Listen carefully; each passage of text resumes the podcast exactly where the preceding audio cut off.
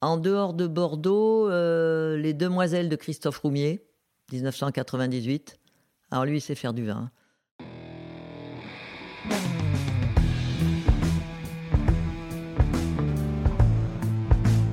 Le vin, le jaja, le pinard, le pif.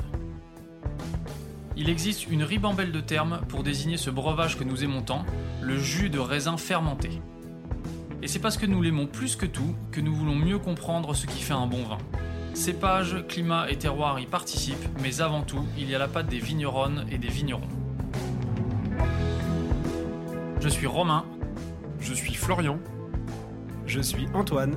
nous sommes trois copains et nous vous emmenons à la rencontre de ces hommes et de ces femmes dans leur domaine pour les interroger sur la magie de leur métier et leur vie au milieu des raisins, des vignes et des barriques.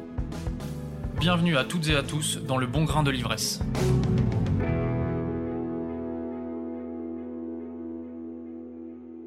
Nouvel épisode à Bordeaux, mais cette fois-ci, on change de décor.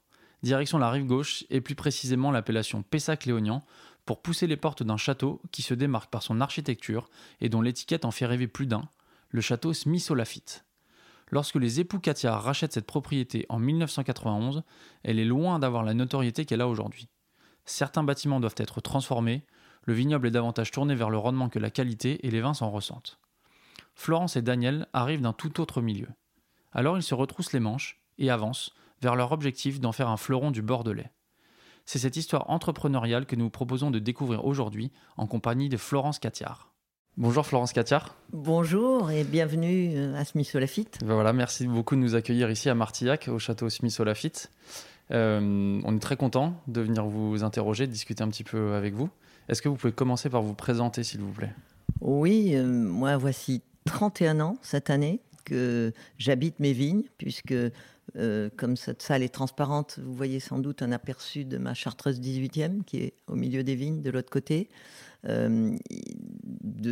Ici, vous avez les sources de Caudalie qui sont un 5 étoiles, palace des vignes, avec un chef biétoilé qui ne sont pas ouverts pour l'instant, qui ouvriront le 1er avril. Mais ce qui est le plus important, c'est là où nous sommes, c'est au sommet de Haut-Lafitte, qui veut dire haute colline en vieux français. Et là, c'est le château Smith-Lafitte. Et je suis très heureuse d'habiter sur place depuis 31 ans. L'histoire du château, elle remonte au XIVe siècle. C'est ça. Mais en vous- 1365, Verrier du Bosc a été le premier propriétaire dans une économie un peu vivrière à l'époque. hein. Ils avaient des, des vignes, je pense, des, des- il y avait des chênes, des glands pour les cochons. C'était plus petit qu'aujourd'hui, mais on est toujours d'un seul tenant, euh, six siècles et demi après. Vous, votre histoire avec euh, le château, elle commence en 1991. Mais avant ça, vous avez déjà eu une vie assez riche. Est-ce que vous pouvez nous en parler un petit peu, s'il vous plaît? Oui, rapidement, c'est notre troisième vie en fait. C'est ce qui explique qu'avec mon mari, ça fait plus qu'un demi-siècle que nous sommes ensemble et je pense que c'est peut-être le secret d'avoir changé trois fois. Euh, on s'est connus euh, parce qu'on était les seuls étudiants dans l'équipe de France de ski. Lui était un cran plus haut que moi, il avait le coq, c'est-à-dire la consécration. Euh, Il aurait pu courir les Jeux Olympiques et moi j'étais en équipe réserve. Vous êtes des Savoyards tous les deux, c'est ça? Non, Non moi j'étais la sélectionnée des Alpes du Sud, ce qui à l'entendre est beaucoup moins sérieux puisque j'étais plutôt slalomeuse et slalom géant. Lui était descendeur, il était Dauphiné Savoie, lui. Et en fait, on nous obligeait à courir les trois disciplines à l'époque. C'était pas comme aujourd'hui où les, les, les jeunes filles et les garçons sont spécialisés. D'ailleurs, je suis tellement contente que Clément Noël, je, je crois qu'il a gagné, je l'ai quitté à 7h30 Le slalom?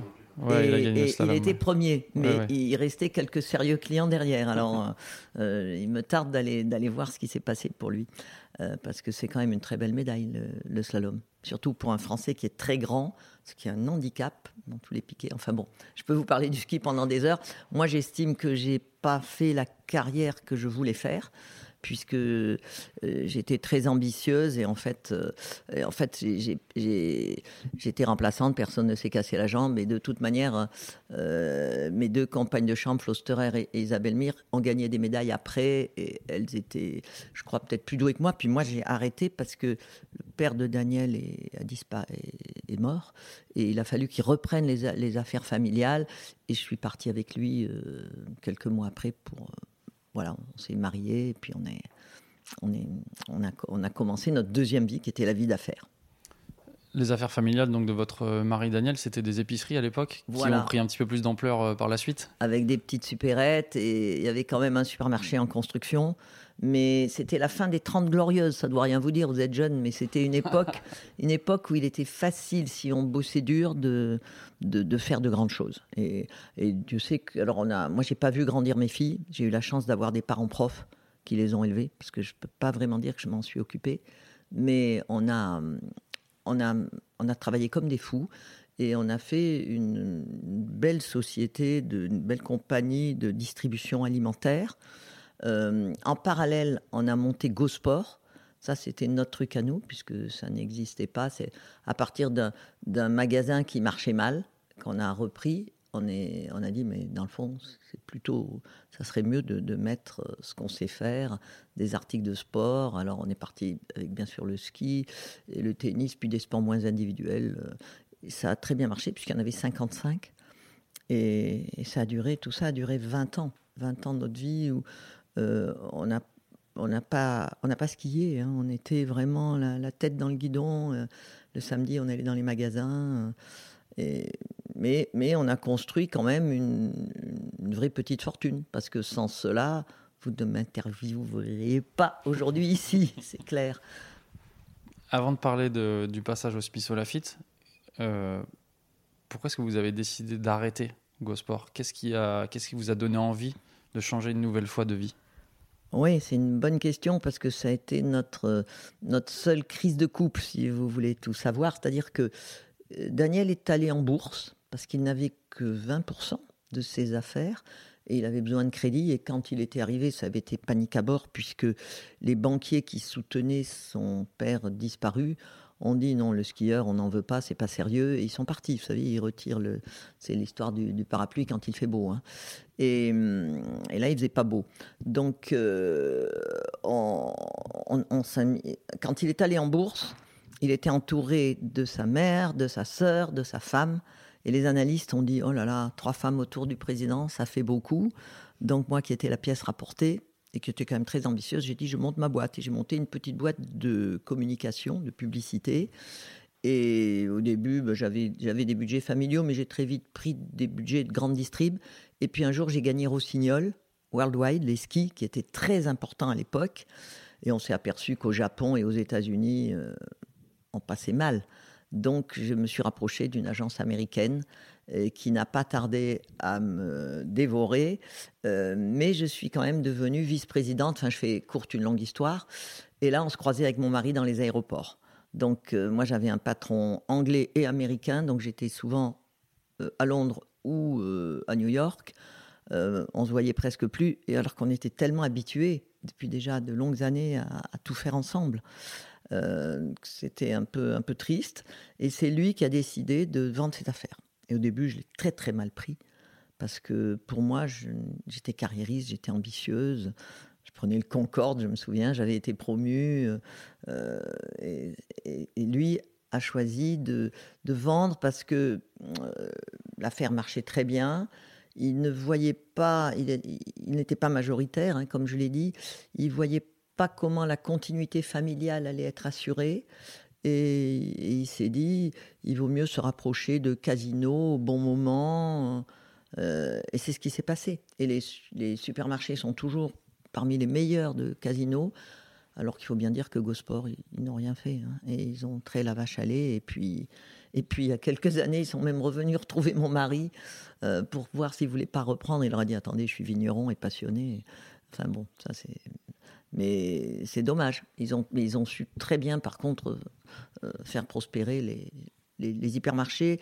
Il n'y a eu aucune casse sociale. Tous les gens se sont recasés parce que Gosport, ça a commencé à mal aller. Il a fallu du temps quand même. Et puis, euh, toute l'équipe de direction est, partie dans la, dans la musique. Puis maintenant, ils sont en retraite, comme nous, on devrait être. Sauf que, que sauf que comme disent mes, mes deux filles, euh, c'est un très beau métier de vieux. Voilà, le vin, le grand vin. Justement, au moment de cette euh, deuxième transition, vous aviez envisagé euh, autre chose que Smith Lafitte si, je, ah si je suis bien renseigné? Oui, c'est-à-dire que euh, on pensait, on pensait racheter et Diar, par exemple. Les épiceries de luxe. Les épiceries de luxe, parce qu'on avait envie de sortir quand même du, du tout ven, enfin de, on avait envie déjà d'un univers un peu plus élitiste. Mais le prix qu'on a proposé a été doublé par un concurrent qui l'a remis euh, sur le marché trois ans après au prix qu'on avait proposé. Donc on n'était pas, pas si nul. Mais nous, entre-temps, on avait, on avait regardé la mode, c'était absolument pas pour nous. Les parfums, c'était beaucoup trop cher. Euh, donc Daniel s'est souvenu qu'il avait grandi au-dessus des barriques de son grand-père, qui était un tout petit marchand de vin euh, d'Uriage-les-Bains, dans l'Isère. Et, et, nous, on s'était, mariés euh, en disant on veut pas de liste de mariage, c'est trop bourgeois, il faut revoir l'époque, hein. les années 68, 70. Et, on avait dit on veut des, des, bonnes bouteilles de bon Bordeaux parce que c'était le seul alcool euh, qu'on était autorisé à boire dans l'équipe de France de ski la veille des courses. Un verre de Bordeaux rouge. Conseillé d'ailleurs par Jean-Claude Killy qui avait cette espèce de, préscience du French Paradox euh, incroyable à l'époque. La vie, ça tient parfois à pas grand-chose du coup. Pas grand-chose. pas grand-chose. Et, et d'un coup, on, on s'est dit tiens, partons dans le vin puisqu'on aime bien ça et on, ne connaît rien, mais ça nous plaît. Et on a pensé Bourgogne au début, mais enfin Daniel, en disant c'est près des Alpes. Ah, mais moi j'ai dit c'est des petits villages, euh, il y avait juste quelques ouvrés à la vente. Euh, on a dit c'est pas c'est pas pour nous. Euh, on avait là aussi quand même l'ambition de quelque chose de plus grand. Remarquez, la Bourgogne aujourd'hui, euh, si vous rapportez au prix de l'hectare, euh, ça, vaut, même petit, ça vaut très cher. Mais, mais on voulait être pas trop loin d'un aéroport international. On avait beaucoup roulé notre boss, que ce soit dans le ski ou dans le, business. Et du coup, on est tombé complètement amoureux de, de, ce château qui avait une tour cassée, qui était en mauvais état. Euh, oui, privilégier la quantité, mais c'était une clairière de vignes entourée de forêts aux portes de Bordeaux. Et ça, on a trouvé que c'était assez unique. Et puis, il y avait un monsieur Vieille Vigne, c'est quand même un nom qu'on n'invente pas, qui nous a dit c'est un grand terroir. Parce qu'il euh, voulait nous amener voir d'autres vignobles, Saint-Émilion, euh, du côté du nord du Médoc, mais, mais il pleuvait. C'était un jour où on a pris un peu la déprime parce que le Médoc, c'est très beau quand vous arrivez vers, euh, vers Saint-Julien, mais avant, c'est un peu dur. Euh, on a dit non, ça ne nous plaît pas. Saint-Émilion, c'était un vignoble où euh, la, résidence principale était sur, sur la rue piétonne. Et, et là, c'était un 1er novembre, je me souviens, il ne pleuvait plus. Et il y avait un monde fou. On a dit, mais on va être des singes en cage, là, c'est pas possible. Et puis, on est retombé sur euh, Smith Lafitte. Euh, euh, on est tombé amoureux. Quel était votre lien au vin avant justement d'arriver ici? Pas grand-chose, comme je disais, puisque dans l'équipe de France, on ne buvait pas d'alcool, sauf un verre de vin avant les descentes. Sans ça, on pensait aux, portes et aux virages toute la nuit. C'était très angoissant, surtout pour des filles comme moi. Mais mes copines de chambre, c'est pareil, elles étaient obligées de. Enfin, il y en avait une qui était bonne en descente, mais l'autre était slalomeuse comme moi. Et ça nous plaisait pas quoi de, penser à ce qui allait se passer le lendemain. On avait, d'ailleurs, je me suis cassé deux fois la jambe, une fois le bras, trois fois le genou. Enfin bon, sur, euh, ce qui est logique hein, en ski quand vous faites une carrière. Euh, mon mari est passé un peu plus à travers, mais enfin maintenant il a quand même quelques sérieux traumatismes de descendeur dans le dos. on s'en souvient. et, c'était du Bordeaux rouge parce que euh, je me souviens que la réputation, c'était que c'était le cabernet, c'était le plus digeste. Et je trouve que c'est toujours le cas. Hein. et effectivement, on dormait comme des masses, puisque ça nous servait de, de somnifères en même temps. Et puis cette, euh, cette liste de mariage où il y avait, je me souviens, je dis redonne-moi celui où il y a une arche en pierre. C'était Léoville Lascas 61. C'était, c'est bon ça. Vous voyez, enfin, c'est le genre de truc idiot, mais euh, qui vous marque quand même, comme un parfum, une odeur. Pour ma fille, c'était les parfums, puisque elle, elle est entrée dans la cosmétique parce qu'elle est vraiment née, Mathilde et elle reconnaissait les parfums de sa maîtresse d'école. Donc elle aurait été magnifique dans le vin, mais bon, elle a choisi les, les, les, produits, les crèmes. c'est autre chose. Mais c'est intéressant de jouer sur à la fois des souvenirs d'enfance et puis des, des émotions qui vous ont marqué. Et c'est ce qu'on essaye de faire partager aux gens qui viennent nous voir aujourd'hui. Donc il y a 30 ans, vous vous installez ici, vous posez vos valises donc dans un nouveau monde, dans un nouveau métier. Comment mm. vous appréhendez cette nouvelle vie? Nous, on a, on a été formés à la compétition, ça, ça ne nous fait pas peur. Par contre, euh, la réception bordelaise, il y a 30 ans, c'était difficile. Moi, je m'entends bien mieux avec des jeunes de votre âge qui sont aujourd'hui euh, euh, les, descendants, parce que c'est très familial, Bordeaux. Je ne dirais pas consanguin, mais enfin, vous savez, les, les, les, les Lawton qui ne parlent qu'au Johnston, qui ne parlent qu'au Cruz, qui ne parlent qu'à Dieu, enfin le vieux proverbe des Chartrons, ça a été vrai pendant sacrément longtemps. Et au début, euh, à part quelques-uns, dont, le, le, le, regretté M. Lawton, qui nous a très bien reçus, euh, les autres, c'était carrément froid. Et, et ils disaient, feront trois petits tours et puis s'en iront. C'était l'idée qu'ils avaient en tête. Et je crois que c'est notre pugnacité, notre persévérance, parce que on a tout eu. Hein. Euh, moi, j'aime bien oublier, oublier les petites mesquineries, même si mon mari est, beaucoup plus généreux que moi. Euh, comme je dis, moi, je, ne suis jamais dans la, dans la vengeance ou la rancœur, les passions tristes des Français, mais j'ai de la mémoire. Alors que Daniel, il oublie les mauvais souvenirs on essaye de regarder l'avant. Je crois que c'est un, des secrets de, de, la vie bonne, hein, si on peut dire. La propriété était dans quel état quand vous êtes arrivé euh, au début des années 90 Qu'est-ce que vous avez trouvé ici? C'était tout le contraire. si vous voulez, euh, le, heureusement, euh, le régisseur était âgé. Et je dois dire qu'on l'a élégamment poussé vers la sortie avec une jolie retraite. Et parce que lui, il était très fier de remplir ces immenses cuves, il y en avait qui étaient toutes neuves d'ailleurs, jusqu'à jusqu'en haut, à chaque vendange. Et, et le vignoble était un désert chimique. Hein. Il ne parlait pas de, de euh, ni de, d'herbes entre les rêches de vigne, euh, ni d'oiseaux, on les entend là ici d'ailleurs, ni de, ni de encore moins d'abeilles. Enfin, c'était pas du tout à la mode. Et nous, on est arrivés peut-être à cause des grands espaces de neige vierge, peut-être parce que notre fille, nos deux filles, étaient très écolos. Mon père, qui, voulait m'appeler nature, qui était prof de philosophie, mais aussi euh, arpenteur de grands espaces. C'est comme ça qu'il m'avait entraîné pour le ski. On est arrivé ici avec plein d'idées euh, très à la mode aujourd'hui, pas du tout à la mode à l'époque, et ça a été une catastrophe parce qu'on ne passe pas en claquant dans les doigts, surtout il y a 30 ans où il n'y avait aucun produit bio euh, à la vente, rien. Il n'y avait que des phytos, c'est-à-dire herbicides et pesticides. Et nous, on a tout supprimé. Alors que les vignes étaient droguées, elles attendaient leur phosphate, elles attendaient leur nitrate, elles attendaient euh, à la fois pour combattre les maladies et à la fois pour être fortifiées. Et on a vu les rendements baisser, euh, on arrivait à du 11 hecto-hectares. C'était dramatique. Vous avez tout changé dès le début? Oui, mais il faut pas faire ça. Alors, si je peux donner un conseil, euh, il faut y aller étape par étape.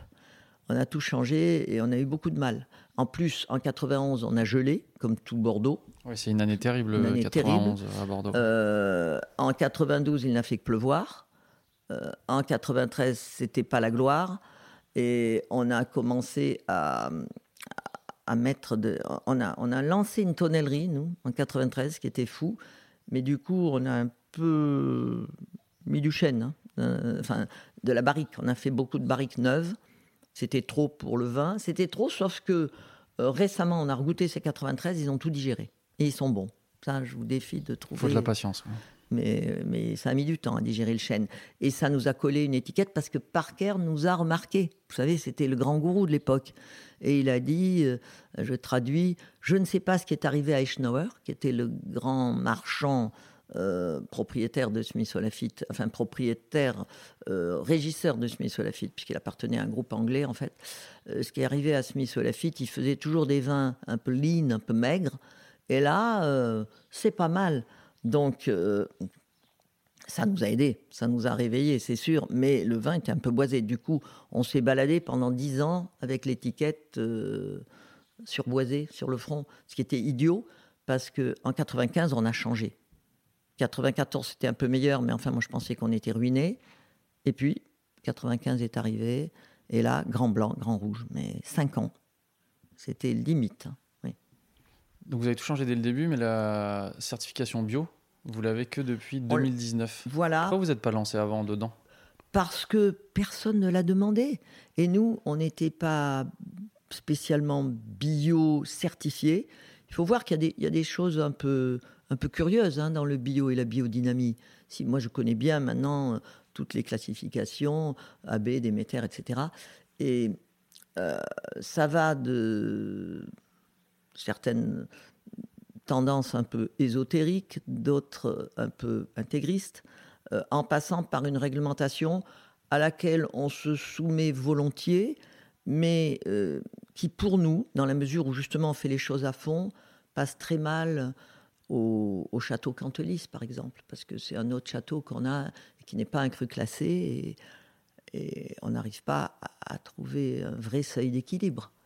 Quand quand vous dites que ça passe très mal, c'est-à-dire dans, Ah. les, Euh, dans- dans les la chiffres. culture, dans le Parce raisin que vous ajoutez, vous ajoutez, en bio, vous ajoutez par exemple, euh, euh, nous ça a monté de 35% nos coûts, largement, entre 30 et 40, plus près de 40. Et puis on a encore baissé de 15%, de 15 à 20% de rendement.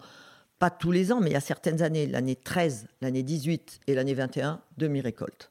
Donc, euh, et sur, euh, bon, ça fait su- sur le reste, je remonte pas en 97 et, et 17 aussi, euh, on a fait des demi-récoltes. Mais là, on n'était pas totalement certifié, c'est-à-dire que on se gardait la possibilité, si vraiment ça va très mal, on va quand même euh, traiter avec ce qu'ils appellent des, des, des- bioproduits, euh, mais qui sont quand même des produits dangereux. Donc maintenant, c'est à partir du moment où les gens ont été intéressés. On s'est rendu compte qu'au début, on n'intéressait personne avec notre discours. Et j'en ai même pour témoin un collègue avec qui on a tourné pendant 20 ans et qui disait Florence, tu emmerdes tout le monde, enfin tu ennuies tout le monde, pardon, avec euh, tes, discours euh, sur la bio, sur ce que tu veux faire, euh, sur tes herbes, tes abeilles, ton, ta manière de soigner le mildiou avec des cataplasmes et, des tisanes, ce qu'on fait toujours. Et puis aujourd'hui, il, il a été certifié juste quelques années avant nous. Mais ça m'a beaucoup surprise, si vous voulez. Parce que euh, il y a des gens qui ont fait le virage d'un coup plus tard, comme nous on avait fait au début, et qui ont réussi. Et nous, euh, après les douches qu'on avait prises au début, où vraiment on, on perdait tout l'argent qu'on avait amassé, euh, on, était, on était méfiants. Et puis, les gens n'en parlaient pas.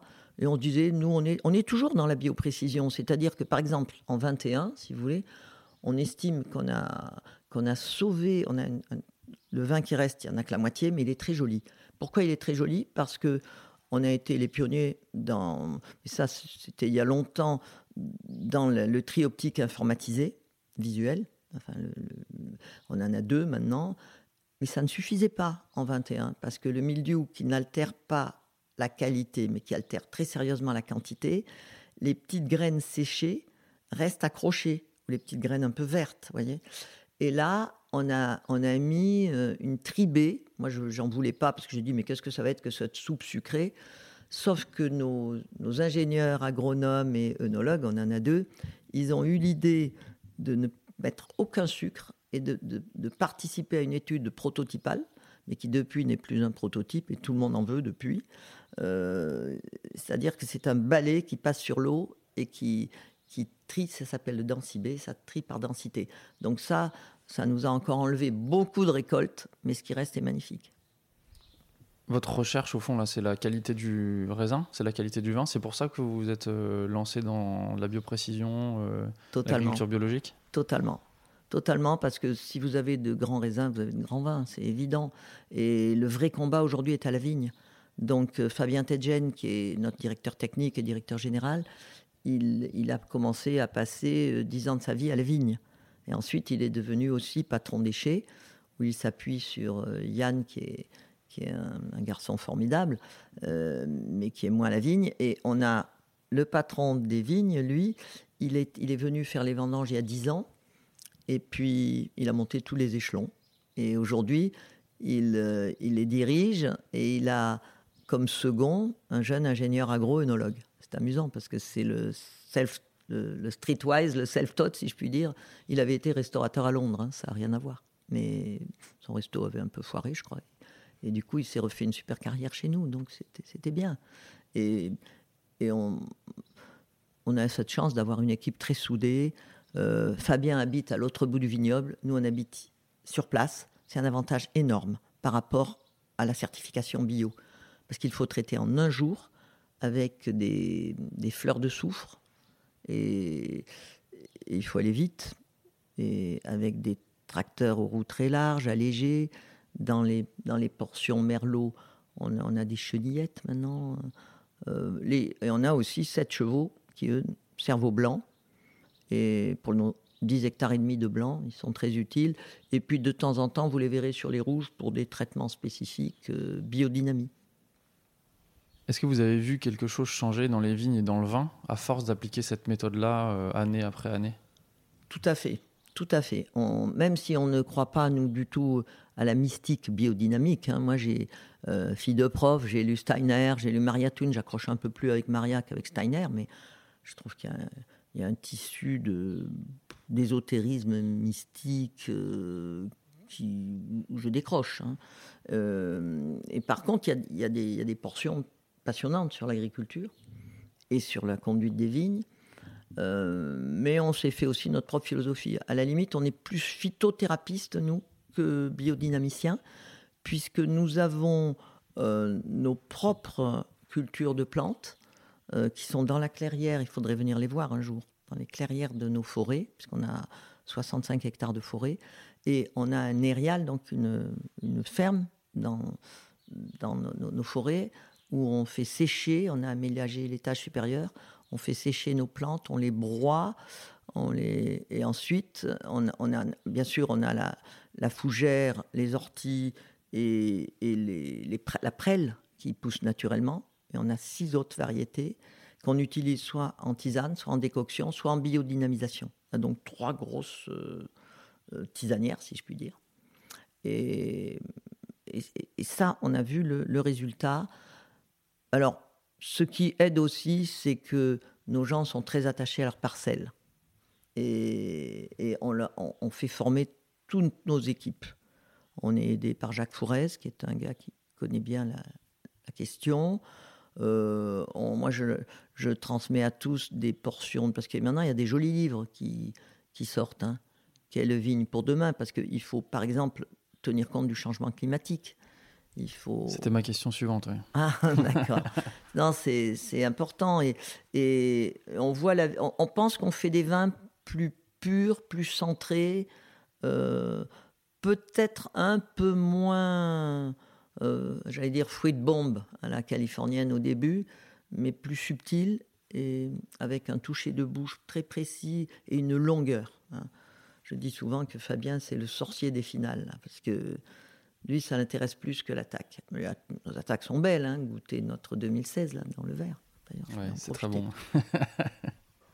Justement, vous nous parlez du changement climatique. Là, comment est-ce que vous l'appréhendez? Qu'est-ce que vous faites pour vous y adapter et qu'est-ce que vous faites pour Mhm. lutter contre le changement climatique euh, ici? Alors déjà, on aimerait bien que ça arrête de changer.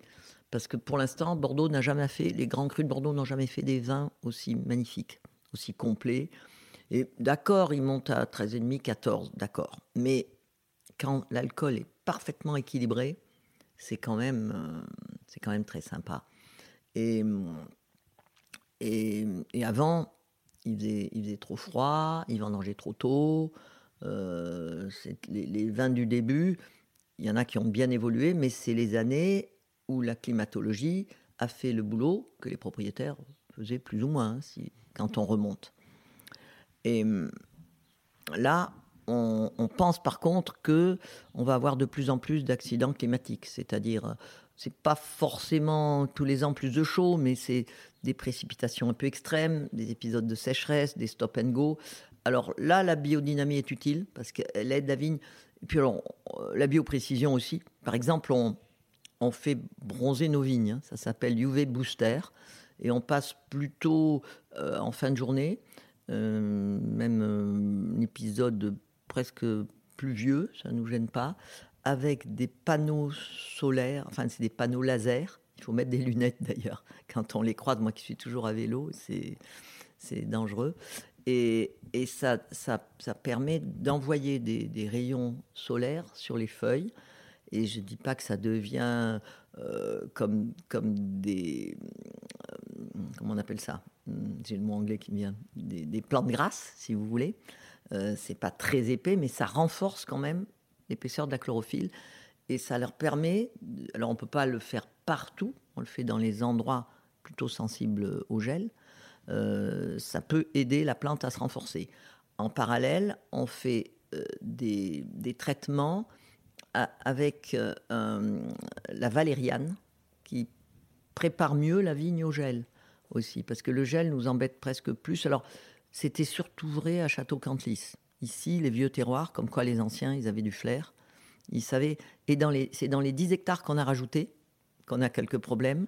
Et aussi Château-le-Til, qui est un château voisin, qui lui a un terroir vraiment magnifique et qui peut supporter d'être bio, comme nous aussi. Donc là, on a plusieurs traitements euh, pour à la fois aider la plante à supporter, comme je disais, les épisodes de, stop and go et, de gel, qui sont les épisodes qui nous ennuient le plus euh, en fonction du, climat. Euh, on, a assez de réserves pour ne pas prévoir d'irriguer euh, en bordelais, de réserves d'eau, ce qui est important. L'aquitaine, hein, aquifère, euh, ça s'appelle la table du lavoir parce que c'était l'endroit, le resto de ma fille, là, où les, vendangeuses lavaient les, affaires de leurs hommes euh, au siècle dernier. Et il y avait plusieurs résurgences d'eau dans, ce, dans cette magnifique Gironde-là. Et donc, euh, on, on, a quand même la plus grande forêt d'Europe non polluée aussi, les Landes qui sont juste derrière nous. Euh, on a de bonnes barrières anticlimatiques. On a planté des arbres.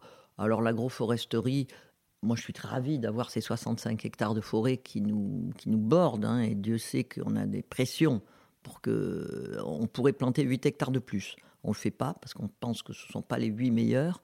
Et en plus, euh, couper ces grands pins et ces grands chênes, ça nous ferait mal au cœur. Donc on préfère installer 10 ruches. Il y en a 7 qui marchent, 3 qui ont été fusillés par les frelons asiatiques. Vous voyez, on, comme on habite là, on se balade là tous les dimanches, on connaît par cœur. Euh, d'ailleurs, on a, je suis aidé par José Lepiez, qui est un, artiste, mais plus que ça, c'est un artiste réflexif, si je puis dire. Il réfléchit tout le temps sur, la vie des arbres. Et mm, on a fait ensemble euh, 15 hectares de land art on se promène et on éveille ses sens. Et on est persuadé que tout ça peut aider. Alors, on plante des arbres au milieu. On a Noé, Noé qui sont, qui sont maintenant grandes, qui nous posent des problèmes de gel autour des haies parce qu'on ne les a pas coupées. Faudra peut-être qu'on les taille. Elles montent à 5-6 mètres et elles projettent de l'ombre. Mais en même temps, elles sont euh, mellifères, fructifères. Euh, les arbres qu'on a plantés, d'ailleurs, sont des arbres bourrés d'insectes mais on n'y croit pas tant que ça parce que c'est vachement compliqué de planter au milieu des rêches de vigne hein, pour, les, pour les tracteurs, pour les chevaux, pour, euh, pour tous ceux qui travaillent la vigne. Alors, la mode aujourd'hui, c'est de dire on fait plus de couvert végétal, ok, mais quand l'herbe va monter plus haut que les grappes, qu'est-ce que vous faites? Enfin, euh, il y a beaucoup de discours en ce moment. Hein. Nous, on, on, on, vit nos vignes tous les jours, donc on sait que on, on essaye de ne pas se faire dépasser par l'envie de compter des choses parce que y a, les Américains diraient il y a beaucoup de bullshit. Quoi. C'est, compliqué hein, de, de, rester fidèle à son credo. C'est ce qu'on fait, mais euh, on essaye tout. Il y a des choses qui marchent pas. On a mis de la paille, par exemple. Euh, ben, la paille, euh, heureusement qu'on l'a mise que sur une parcelle. on, on a enlevé la paille soi-disant au bon moment, mais ça avait terriblement refroidi le sol, ça a gelé. La parcelle a gelé. Euh, qu'est-ce qu'on a fait encore? Euh, Il y a peu de choses. On a, essayé la start-up des algues. Résultat moyen pour l'instant. On a essayé aussi, ça c'est intéressant, on n'a pas fini. On a des, plantations euh, qui absorbe le cuivre quand on renouvelle une parcelle ou entre les rêches de vigne. C'est une plante spéciale qui absorbe le cuivre qu'on coupe et ça peut intéresser notre fille en parfumerie, enfin en cosmétique, d'avoir le résidu. Ça marche plus ou moins parce que quand il y a un bon coup de sécheresse, la plante elle est un peu HS. Enfin, euh, on fait on fait tout ce qu'on peut, on essaye tout, on a appris pas mal de choses. Euh, la biodynamie nous aide à absorber les, comme je disais, les, les déficits hydriques qui peuvent menacer la plante. Mais quand il pleut sur la fleur, par exemple, ben, on pleure avec. Hein. C'est la coulure du merlot, c'est pas, ça s'arrête pas comme ça. On, fait tout ce qu'on peut faire. Et pour l'instant, on s'en sort pas trop mal. Il n'y a que nos rendements qui ne sont pas assez, assez, assez hauts, ça c'est sûr. Je voudrais qu'on parle de vin un petit peu, euh, plus précisément. vous avez déjà utilisé le qualificatif euh, grand vin pour parler de Smith Olafite. Bien sûr. C'est quoi pour vous un grand vin? Un grand vin, c'est bon, c'est polysensuel, mais tous les vins sont polysensuels. Mais c'est un vin dont vous vous souviendrez, dont vous vous souviendrez, qui va quand même ça va être une rencontre entre euh, ben, l'alchimie de votre palais et, cette autre alchimie qui vient à la fois de la climatologie, euh, du cépage, de la nature du sol. Et ça, c'est quand même très important. Le terroir, ça existe, qu'on le veuille ou non, ça existe. Hein. Après 30 ans, je peux en parler. Parce qu'il y a des endroits qui donneront jamais du premier vin chez nous, qui donneront toujours du second vin, même dans cette magnifique euh, euh, espace en double hamac de Smith Olafite. Et puis, si vous goûtez un grand vin, ben, l'attaque de bouche doit être, enfin, le, premier nez comme le deuxième doit être très parfumé. L'attaque en bouche doit être solide. Ça doit pas avoir de creux au milieu. Ça, c'est très important parce que souvent, souvent, c'est là que les petits vins, les, rosés. Moi, j'aime pas les rosés parce que c'est un flash très agréable en, en, en flaveur, si je puis dire. Puis après, ça tombe. C'est, je trouve ça un, petit peu dommage, quoi. Alors bon, je sais qu'il y a des rosés qui se veulent de collection. Mon mari aime bien ça. Alors s'il était là, il me contredirait. Mais euh, on fait un très joli rosé parce qu'il n'a pas besoin d'être réacidifié. On met moitié cabernet, moitié merlot. On, on le fait dans les grandes traditions des meilleurs du midi plus, nous coûte plus cher à faire qu'à vendre. Alors c'est peut-être aussi pour ça que j'ai un peu une dent contre lui. mais, mais si vous voulez, c'est vraiment la différence. Quoi. Quand ça s'arrête vite, nous, on est adepte de longues finales équilibrées, ce qui s'appelle les caudalie. Caudalie du vieux mot latin coda, la, la queue, et lit, la lit du vin. Hein. Et c'est ce qui reste après qu'on a tout avalé, tout ce que toutes les histoires que le vin va vous raconter. Et quand vous dépassez 20-30 secondes, c'est magnifique depuis 30 ans que vous êtes ici, quel grand souvenir de grand vin vous avez du coup? Aubryon 89, ça c'est bu en plus dans une station de ski. Et c'est, euh, je suis très très triste parce qu'il a vendu son château. C'est Michel Tesseron qui a, qui a vendu euh, euh, la Font Rocher. Je lui en veux un peu pour ça. Mais c'est lui qui m'a fait goûter mon premier 89 Aubryon et j'avais, trouvé ça magnifique. 45 euh, moutons Rothschild, ça c'est un banquier américain qui m'a fait goûter ça. J'ai eu les larmes aux yeux. Et puis, euh, en Smith il y a quelques, quelques vins très sérieux. Hein, très sérieux. Le 9 et 10, c'est magnifique. Même si on préfère 10, et si maintenant je me sens un peu obligé de me rendre à l'opinion de mon mari, qui préfère le 10. Moi, j'ai longtemps préféré le 9, parce que excessivement voluptueux mais le 10 est plus de son terroir. 15 euh, et 16, 18, 19, 20, ça c'est des Smith qui, qui vont durer, durer pour mes petits-enfants et, et qui m'ont beaucoup ému. Et en dehors de Bordeaux? En dehors de Bordeaux, euh, Les Demoiselles de Christophe Roumier, 1998. Alors lui, il sait faire du vin. Hein. Parce que, parce que même si moi, je, je pinote pas trop, quoi, euh, parce que souvent je trouve que je trouve que c'est un peu, un peu fin, un peu à la limite. Euh, les pinots d'Oregon me, me marquent presque plus parfois, hein, parfois. Mais je trouve qu'il fait des grands vins et ça, ça c'est, j'ai trouvé ça magnifique. Et puis on a un cousin très éloigné euh, qu'on voit très peu, mais dont on a eu le fils en stage ici et qui s'appelle euh, Sylvain Catiard, qui habite Von Romanet Et alors, il fait des sérieux vins. hein. Et, avant, on, échangeait les bouteilles. Aujourd'hui, euh, il n'est pas trop d'accord. Ça vaut encore euh, deux, trois, fois- trois fois, quatre fois plus cher que le nôtre. Voilà. Qu'est-ce qu'il vous reste à faire ici à Smith Qu'est-ce que vous avez envie de faire dans les années qui viennent pour que le vin soit encore meilleur? Alors, pour que le vin soit encore meilleur, c'est le travail à la vigne, parce que dans les chais, on est excellent, mais aujourd'hui, il y a un paquet d'excellence, hein, c'est-à-dire 100% gravité. Alors, selon les années, on met, on met les, les tiges de, des grappes, mais on ne les met que lorsqu'elles sont vraiment roussies. Euh, selon les années, on, extrait plus ou moins. Euh, ils se sont séparés des, pigeurs hydrauliques que mon mari avait achetés pour eux parce que ça n'atteint pas les coins de, la petite cuve en bois. Vous avez vu, on est, on est, on est à la fois très traditionnel et très en pointe. hein. Et ça, on veut le rester et on continue. Là, on est en train de, de tester des, des GPS embarqués, tracteurs, après les drones, les satellites. Enfin, on fait tout et on va continuer. Ça, c'est clair. On teste les tracteurs électriques, mais pour l'instant, ils ne marchent pas 8 heures. Et, et ici, on a un problème, c'est qu'on est quand même une maison ouverte. Euh, avec nos œuvres d'art, en plus, les gens se baladent, adorent. Et, et si vous employez des robots, on a, Dieu sait qu'on a essayé des robots, il y en a qui commencent à être pas mal, eh ben, il, faut, il faut tout fermer. Parce que vous ne pouvez pas permettre qu'un client de l'hôtel ou un, promeneur euh, se balade devant le robot. C'est dangereux. Et surtout s'il y a un enfant. Donc, c'est si vous voulez, on, on a toutes les contraintes, mais on essaye tout et on va, on va, on va le faire, on va, on va y arriver.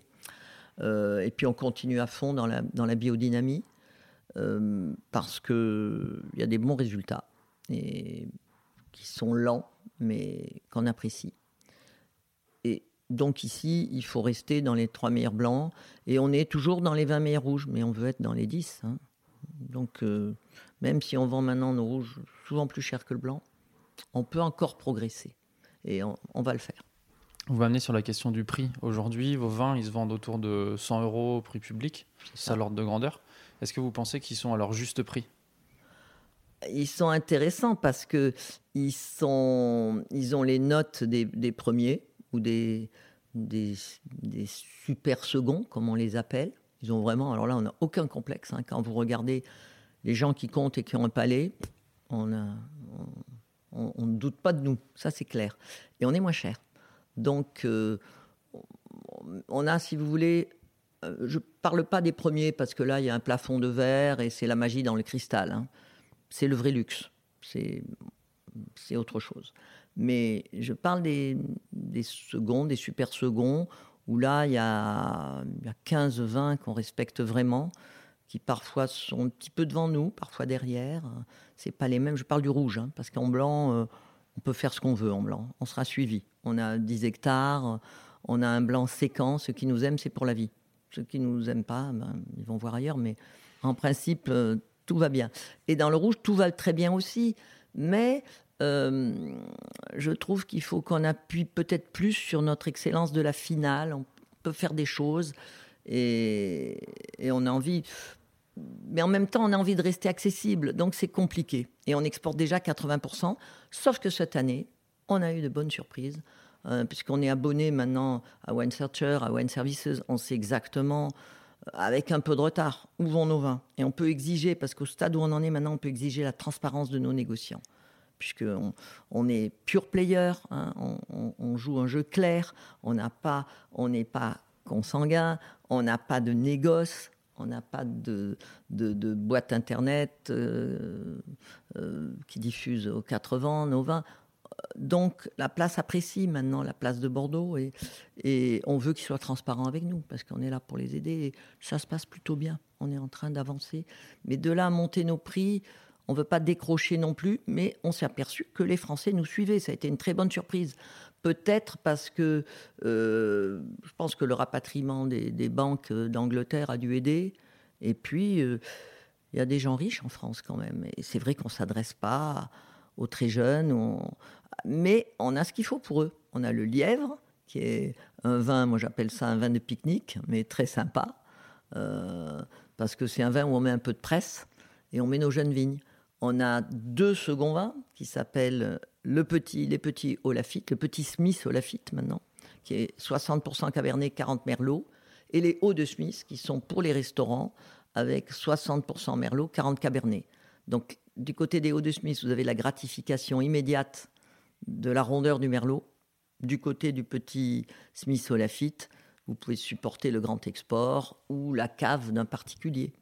Et pourquoi je fais deux seconds vins C'est parce que mon mari, qui se fiche maintenant de la dernière ligne et du rendement final, a décidé qu'il laissait complètement euh, à ses œnologues adorés le soin de faire les rendements qu'il préfère. Donc c'est la grande discussion, parce que moi qui vends les bouteilles, je dis c'est facile de faire un grand vin quand on a des tout petits rendements. Et il me répond c'est facile de bien les vendre quand ils sont excellents. Donc cherchez l'erreur. On approche euh, de la dernière question que je vais vous poser du coup. Est-ce que ça transparaît? Est-ce que vous êtes heureuse de ce que vous faites maintenant? Oui, je trouve juste qu'on aurait dû faire ça dix ans plus tôt. Parce qu'on a tellement bossé avant, dans nos vies d'avant. Euh, le ski nous a beaucoup apporté. La vie d'affaires, c'était un peu long et un peu désincarné à la fin. Quand je dis quand on se croisait dans les aéroports, on aurait dû venir avant. Mais on est, on est heureux ici et, et, on a cette ambition, comme on a deux filles et deux valeurs ajoutées. Les gens, tout le monde travaille en couple dans ma famille, ce qui est assez inhabituel. Jusqu'ici, ça marche. Et on, a eu la folie d'acheter un vignoble en Napa Valley, euh, qui va être un grand vignoble, un très beau vignoble de la Napa. Mais on espère quand même que sur les cinq petits-enfants, il y en a un qui va nous suivre. il y a trois métiers dans la famille, hein, la cosmétique, l'hôtellerie de luxe et les grands vins. Donc il faudra bien qu'il y en ait un ou deux sur les grands vins. Mais ça nous oblige à, essayer de rester jeune encore pour, euh, je dirais, euh, 5 ans, 8 ans, je ne sais pas. On verra.